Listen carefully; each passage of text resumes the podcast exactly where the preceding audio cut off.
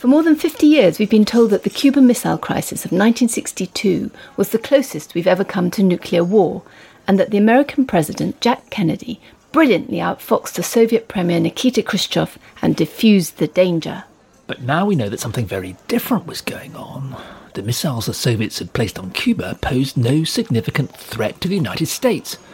Why on earth, then, did Kennedy allow the crisis to slide to the brink of nuclear war?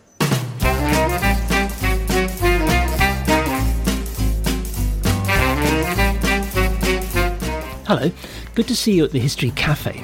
This is where we come to talk, usually about historical stories everyone knows. Just want to try out some new ideas. I'm John Rosebank. And I'm Penelope Middlebow.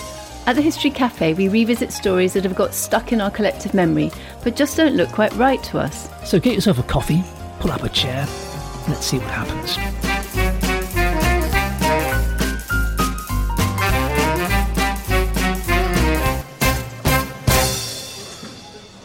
In our last conversation at the History Café, we discovered that the missiles Nikita Khrushchev smuggled across to Cuba in nineteen sixty-two posed no significant threat to the United States. Khrushchev was using them as a bargaining counter in a bid for concessions over nuclear disarmament and the control of Berlin. But the Americans were so far ahead in the nuclear arms race that Kennedy could legitimately have ignored him or negotiated the missiles away with a minimum of concessions. The big question is, why did Kennedy choose instead to take the world to the edge of nuclear war? Well, to begin unravelling this mystery, we first checked our sources, and we discovered that the story most of us were taught is a piece of Kennedy propaganda, deliberately constructed in the days after the crisis. And then we began looking around the room. We got to know the Soviet Premier Nikita Khrushchev a bit better, and we discovered that he'd been creating crises like this since nineteen fifty-six, in the hope of wringing concessions from America and the West, mainly over a nuclear test ban, but also over the Western military occupation of West Berlin. We also discovered that the Americans had excellent proof that the Soviets had very few nuclear missiles, and that Khrushchev's threats could be safely faced down, or even ignored altogether. But the original reason Khrushchev put missiles on Cuba wasn't in fact to do with any of this. It had to do with Fidel Castro. So now we need to pull up another chair and find out more about the revolutionary Cuban leader. On the first of January nineteen fifty-nine, Cuba had been seized by Los Barbudos, the men with beards. They'd led a revolt against the regime of Fulgencio Batista, a regime so corrupt that even the Americans had disowned it. By the end, Batista had only been propped up by the mafia.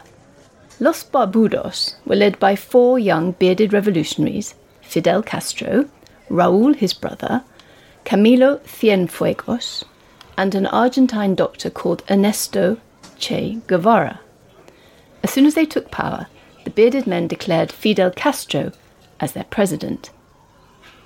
Much later, when he was eighty-two, Castro explained about the beards in an interview with the magazine The East African. This is what he said: "The story of our beards is very simple. It arose out of the difficult conditions we were living and fighting in as guerrillas. When we found ourselves in the middle of the wilderness up in the Sierra, everybody just let their beards and hair grow, and that turned into a kind of badge of identity. And it had its positive side. In order for a spy to infiltrate us, he had to start preparing months ahead.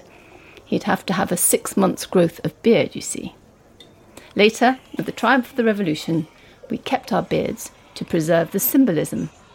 Well, in American mythology then, and still today, Fidel Castro and his rebels were communists. But the reality is a lot more complicated than that. Cuba was a Catholic country, and the Catholic Church deeply distrusted communism. And relations between the Barbudos and the Soviet Union were almost always very difficult. The Cubans never trusted Moscow. If the Barbudos aligned themselves with the Soviets, it wasn't therefore because they were communists. It was because they were, well, pushed into it by the Americans. The very first country Castro visited just four months into his presidency was the United States of America. The visit was partly organised by an American public relations firm, and Castro was accompanied by a C I A officer. Castro was a big hit. A huge crowd turned out in the rain to meet him at Washington's National Airport. Over the next few days, he was photographed eating hot dogs and ice creams in New York's Bronx Zoo. The students at Princeton carried him on their shoulders. At Harvard, he stayed with, well, guess who? Mac Bundy, the man who would three years later turn up in Kennedy's bedroom with the morning papers and those fateful photographs of Soviet missile bases on Cuba.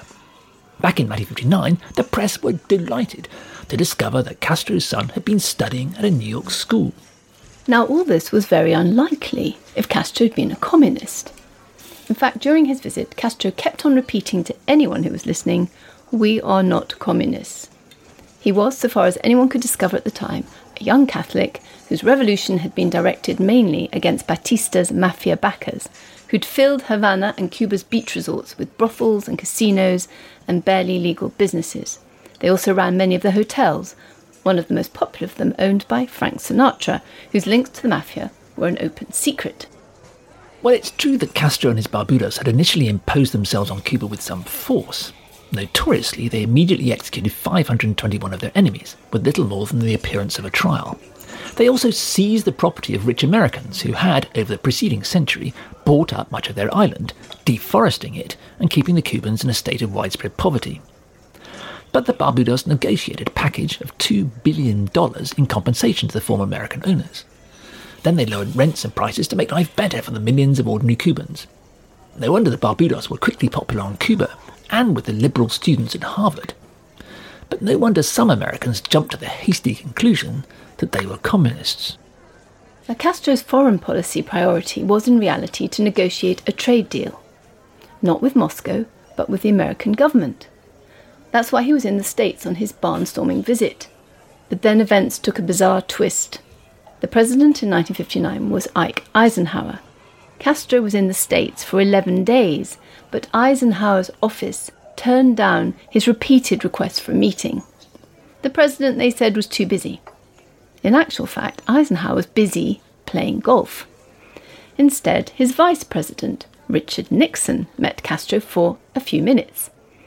He listened sourly to Castro's talk about negotiating a deal to help Cuba's unemployed and poor. He has, wrote Nixon, those indefinable qualities which make him a leader of men. Whatever we may think of him, he's going to be a great factor in the development of Cuba and very possibly in Latin American affairs generally. We have no choice but at least to try to orient him in the right direction. He agreed that Castro was not a communist, but Castro was a naive young man who might all too easily be influenced by his communist friends. So who was this vice president who made this rather over-hasty judgment? Well, Nixon had been legal counsel to Joe McCarthy, the notorious and by now completely disgraced senator for Wisconsin. McCarthy's infamous claims that there were communist cells everywhere, in Hollywood, the Pentagon and the U S Army, had eventually earned him a unique censure from the Senate and national ridicule. His hysterical claims of communist influence in the States are now completely discredited. Nixon himself had earned a reputation for duplicity. By the time he met Fidel in nineteen fifty-nine, the press had for years been calling him Tricky Dicky. He was later to become possibly the most corrupt president in U S history, at least until that time. He was brought down and disgraced by the Watergate affair. But after Nixon's very hurried nineteen fifty-nine verdict, the Americans offered Castro nothing during his stay in the States. It was a bad miscalculation. The Cuban economy was in a wretched state, desperate for aid. So Castro had little choice but to turn instead to the Soviets.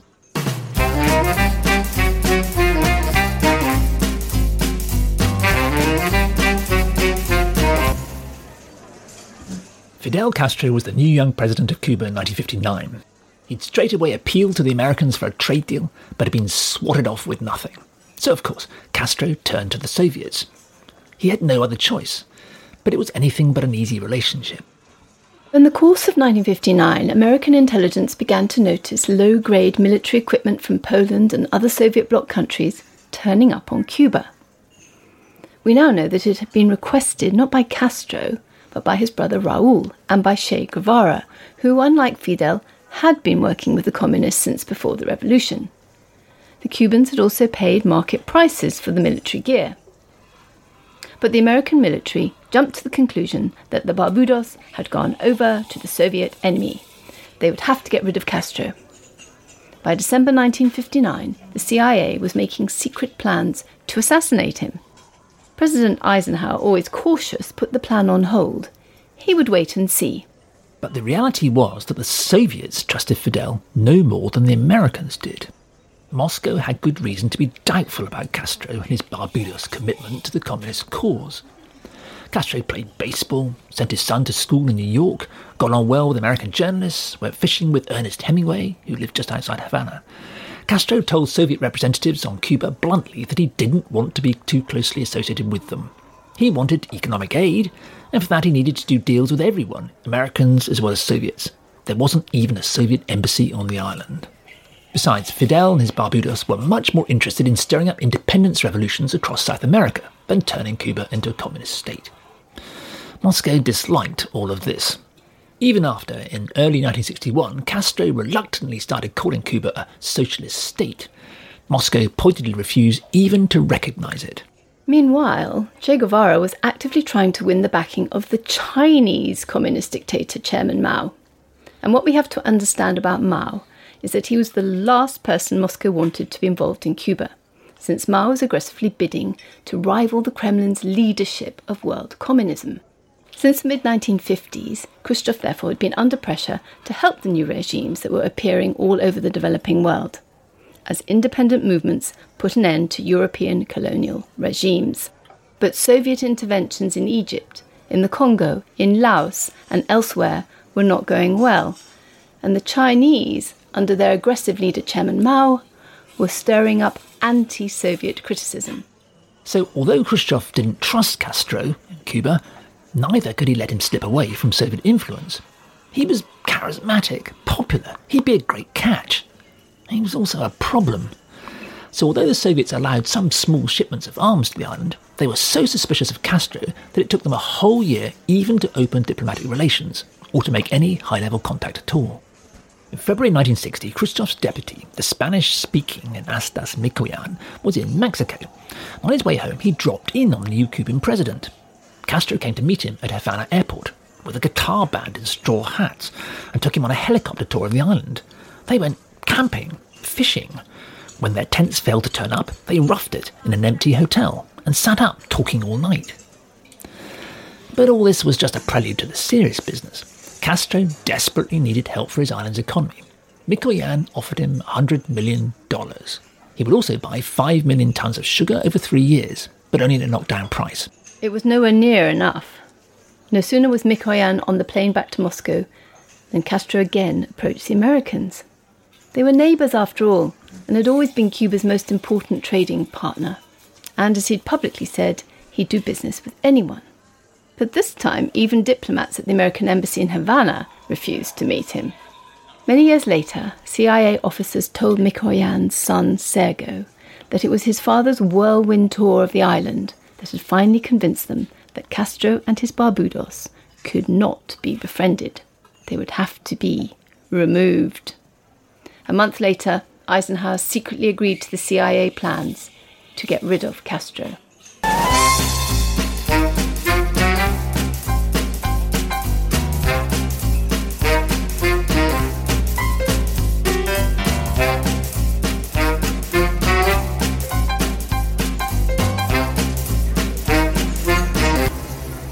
President Eisenhower had ignored every one of Castro's approaches for American backing and decided that he had to be got rid of. In March nineteen sixty, he gave the C I A a budget of thirteen million dollars to do it. Almost immediately, saboteurs blew up a Belgian ship, La Coubre, in Havana harbour. Over a hundred died. There's never been any proof, but Fidel drew the obvious conclusion that the C I A was behind the attack. The Americans decided that an invasion was too risky, so instead they halted all commerce with the island except for food and medicine. They would stifle Castro's economy. They leaned on other Latin American countries to isolate the Cubans and suspend them from the Organization of American States. They would also try to encourage opposition to Castro on the island. They began training Cuban exiles as an invasion force. They began investigating ludicrous schemes to make Castro's beard fall out. After all, how could a beardless man expect to lead the Barbudos? They began negotiating with the mafia, which was anxious to regain its economic grip on the island. Eventually, the C I A concluded they would just have to assassinate Castro. Unsurprisingly, Castro's demands for help from the Soviet leader Nikita Khrushchev grew more urgent. But Castro still didn't want to be seen siding openly with the Soviets. It all presented Nikita Khrushchev with a dilemma. He didn't trust Castro, but nor did he want to lose him, particularly if that was through an American hit operation or an invasion of the island. Nor did he want any more criticism from Chairman Mao that he'd been neglecting young revolutionary regimes in the developing world. So he promised Castro more weapons, and this time suggested he wouldn't need to pay for them. He even set up a personal fund for Castro to use as he wanted. On the ninth of July nineteen sixty, the Soviets promised to launch a nuclear strike from the Soviet Union if the Americans ever invaded. It was an empty promise since, as we've seen, U S retaliation would have wiped the Soviet Union off the map. But now the Soviets had reluctantly committed themselves to protecting the young Cuban regime from attack by the Americans. All this means that we can dimly begin to understand the real significance of the missiles Khrushchev would put on the island two years later. They didn't alter the strategic nuclear balance. They fitted into Khrushchev's policy of creating international crises as a way of trying to gain concessions, particularly over nuclear disarmament in Berlin. But also, they had to do with protecting Cuba from American attack and trying to keep Castro on side, away from the Americans and away from Chairman Mao. Khrushchev always maintained that this second reason was the more important of the two. We'll make up our own minds later when we look at tantalising documents from the top-secret Soviet Presidium. But already we can see that what we've discovered so far changes completely what we should expect Kennedy to do when he discovers the Soviet missiles on Cuba. There were plenty of ways of negotiating with Khrushchev. There were plenty of ways of bringing Cuba back into the American fold. Doing nothing would have been an equally justifiable option. It was what America's allies wanted. Getting to the brink of world destruction was not, shall we say, the obvious thing to do. One of the things historians have to work out is what the right questions are to ask. And the right question to ask about the Cuban Missile Crisis is not the old, how did Kennedy so successfully face down the strategic threat of Soviet missiles on Cuba? The right question turns out to be, why on earth did Kennedy escalate the crisis to the brink of nuclear war when he didn't need to? To answer that question, we'll need to know much more about what was going on in the presidency of John F. Kennedy.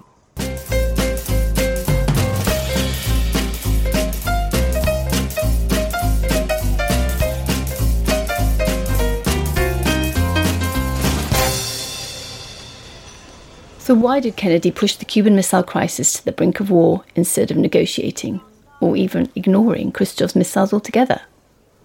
President Eisenhower had always reacted to Khrushchev's threats with a calm cynicism. He understood that Khrushchev was all bluster and no backup. He couldn't deliver on his threats. So why was Kennedy different? Why did he turn Khrushchev's new provocation into a crisis? Well, for that, we have to go back to nineteen sixty. When the United Nations was meeting in New York in September nineteen sixty, Castro was among the very few who supported Khrushchev in the United Nations Assembly. The Cuban leader had opted for a cheap Harlem hotel as a gesture of solidarity with hard-pressed Afro-Americans.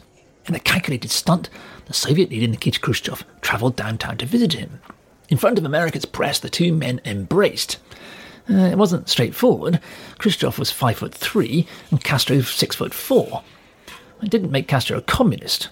But in a flash, Khrushchev had succeeded in turning Castro's dire need for financial assistance into photographic proof that they were comrades in arms. What made this Soviet-Cuban moment a turning point was not just that it took place at the time the United Nations was meeting. It was that it took place in the middle of the American presidential election race. Just two months before, the Democrat convention had chosen John F. Kennedy as its presidential candidate. The election was now less than two months away. Khrushchev's Harlem visit guaranteed that Cuba would be a major theme in Kennedy's bitterly fought contest with Vice President Richard Tricky Dicky Nixon. Jack Kennedy always thought that foreign policy was his strongest suit. His father, Joe Kennedy, the millionaire son of a wealthy Boston family, had been the American ambassador in London when the Second World War had broken out. Jack himself had covered the post-war Potsdam Conference as a journalist and written an undergraduate thesis on Britain's failure to rearm the nineteen thirties. His father, who made a killing from stock speculation at the time of the Wall Street crash and from bootleg whiskey at the time of Prohibition, had got it published. It had become a bestseller. During the nineteen sixty election campaign, Jack Kennedy had been attacking the outgoing Eisenhower administration for its foreign policy failures. For years, Kennedy had been making speeches on the conviction, which we have seen was almost universal outside Eisenhower's Oval Office, that there was a wide and dangerous missile gap between the States and the U S S R. The Americans, Kennedy declared, were dangerously far behind in nuclear weapons.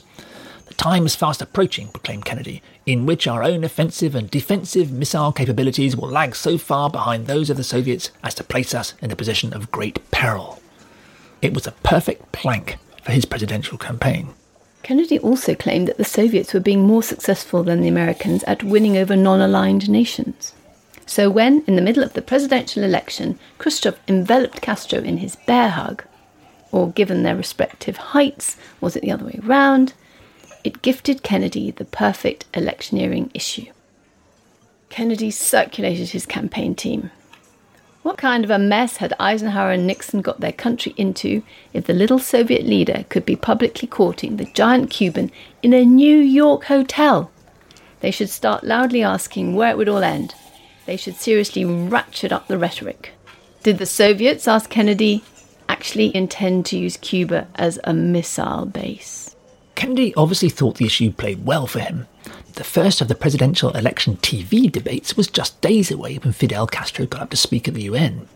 In a speech that lasted a record-breaking four and a half hours, Castro called presidential candidate Kennedy an illiterate and ignorant millionaire. Well, now there was no going back. With just two weeks to go before polling day, Kennedy loudly accused Eisenhower and Nixon of blunder, inaction, retreat and failure, because they'd done nothing about the possibility of a communist threat from Cuba.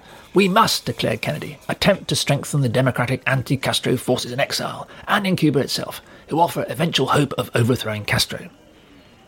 By the time Kennedy defeated Nixon by less than a whisker in November nineteen sixty, he'd nailed his colours once and for all to the anti-Castro cause. All of which helps to explain why, when Kennedy arrived in the Oval Office and discovered the C I A already had advanced plans to topple Castro, he'd little choice but to back them. Of course, he also discovered fresh off the intelligence photo machine's evidence that the missile gap he'd been making such a noise about had always been a myth. Far from being way ahead, the Soviets were way behind the Americans in nuclear missiles. But Kennedy couldn't change his loud anti-communist nuclear rhetoric now, partly because it had helped get him elected, and partly because he couldn't reveal the secret American intelligence. So, whatever Oliver Stone claims in his film J F K, after all his campaigning bluster, Kennedy had no option from the start of his presidency but to look tough on the Cuban leader and on Khrushchev.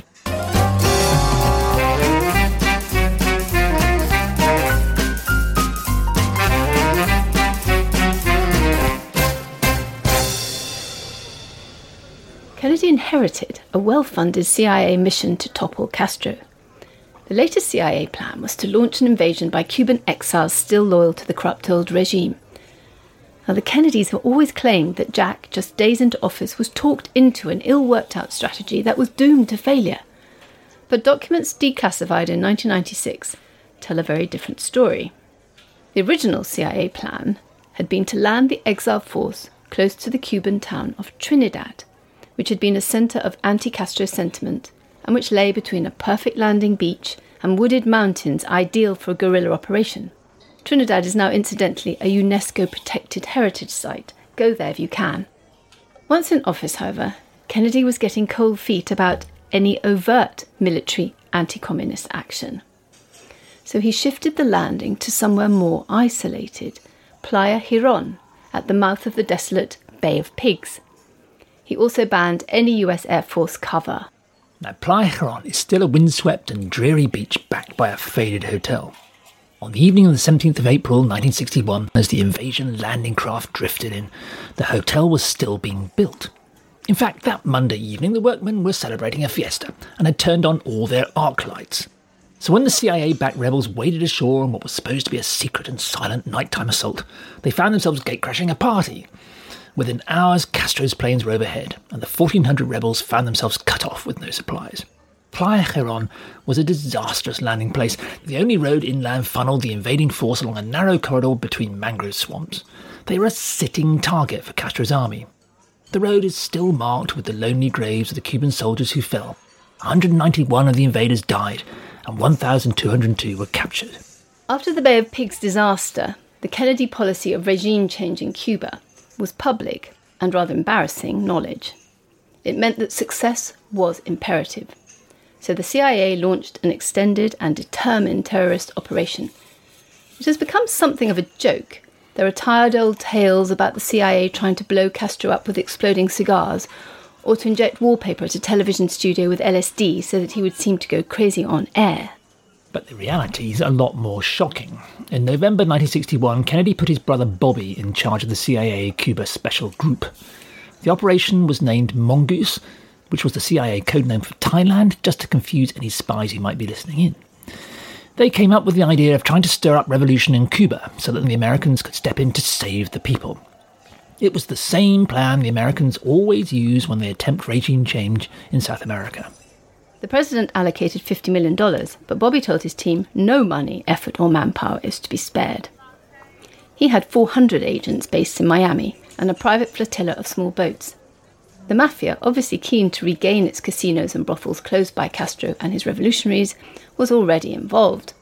Time was pressing because Jack wanted it done by October nineteen sixty-two, because that was when Americans would go to the polls in midterm elections. The result could make or break his presidency. Photographic evidence confirms that C I A-backed terrorists set off bombs on the island of Cuba in crowded places, stealing into sixty-five townships, torturing the inhabitants and torching their buildings and crops. In at least one case, they destroyed an entire village, including its school. One estimate, reported by American scholars Blight and Brenner, is that there were seven thousand five hundred terrorist attacks on Cuba in nineteen sixty-two alone, perpetrated by the C I A or their local contacts. The Americans also tried to cut Cuba off. Openly breaking international law, they banned any ship that had been to Cuba from docking in America for six months. Only medicine now could be sold to Cubans, no longer any food. And nothing at all could be bought from them. There's a rumour that Kennedy sent his press secretary out to buy twelve hundred of the best Cuban cigars before it was too late. Well, of course, none of this toppled Castro. All it achieved was to push him, against his better judgment, further and further into the arms of the Soviets, the only people willing to give him the weapons to resist American terrorism and the very real prospect of invasion. Even the American Defense Secretary, Robert McNamara, agreed that faced with so much American aggression, he too would have expected an invasion at any time had he been Cuban. So now we're beginning to sense more clearly why the appearance of Soviet missiles on Cuba in October nineteen sixty-two was such a problem for Kennedy. It wasn't because they were a strategic threat. They weren't. It's not because another of Khrushchev's stunts would be impossible to deal with. It wouldn't. It was because years of lurid anti-Castro rhetoric and the humiliating flop at Playa Girón, Bay of Pigs, had backed Kennedy into a foreign policy corner. By whatever means, Castro and his Soviet supporters had to be got out of Cuba. But events on Cuba had now overtaken Kennedy. Because it wasn't just nuclear missiles the Soviets had shipped to Cuba. There was a whole lot besides. And it mattered much more because at the same time, Kennedy was facing a domestic political crisis of his own. As we shall see next time at the History Café.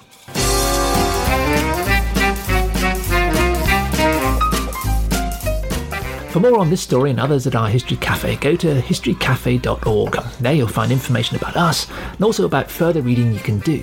It's also a way to ask us any questions you might have.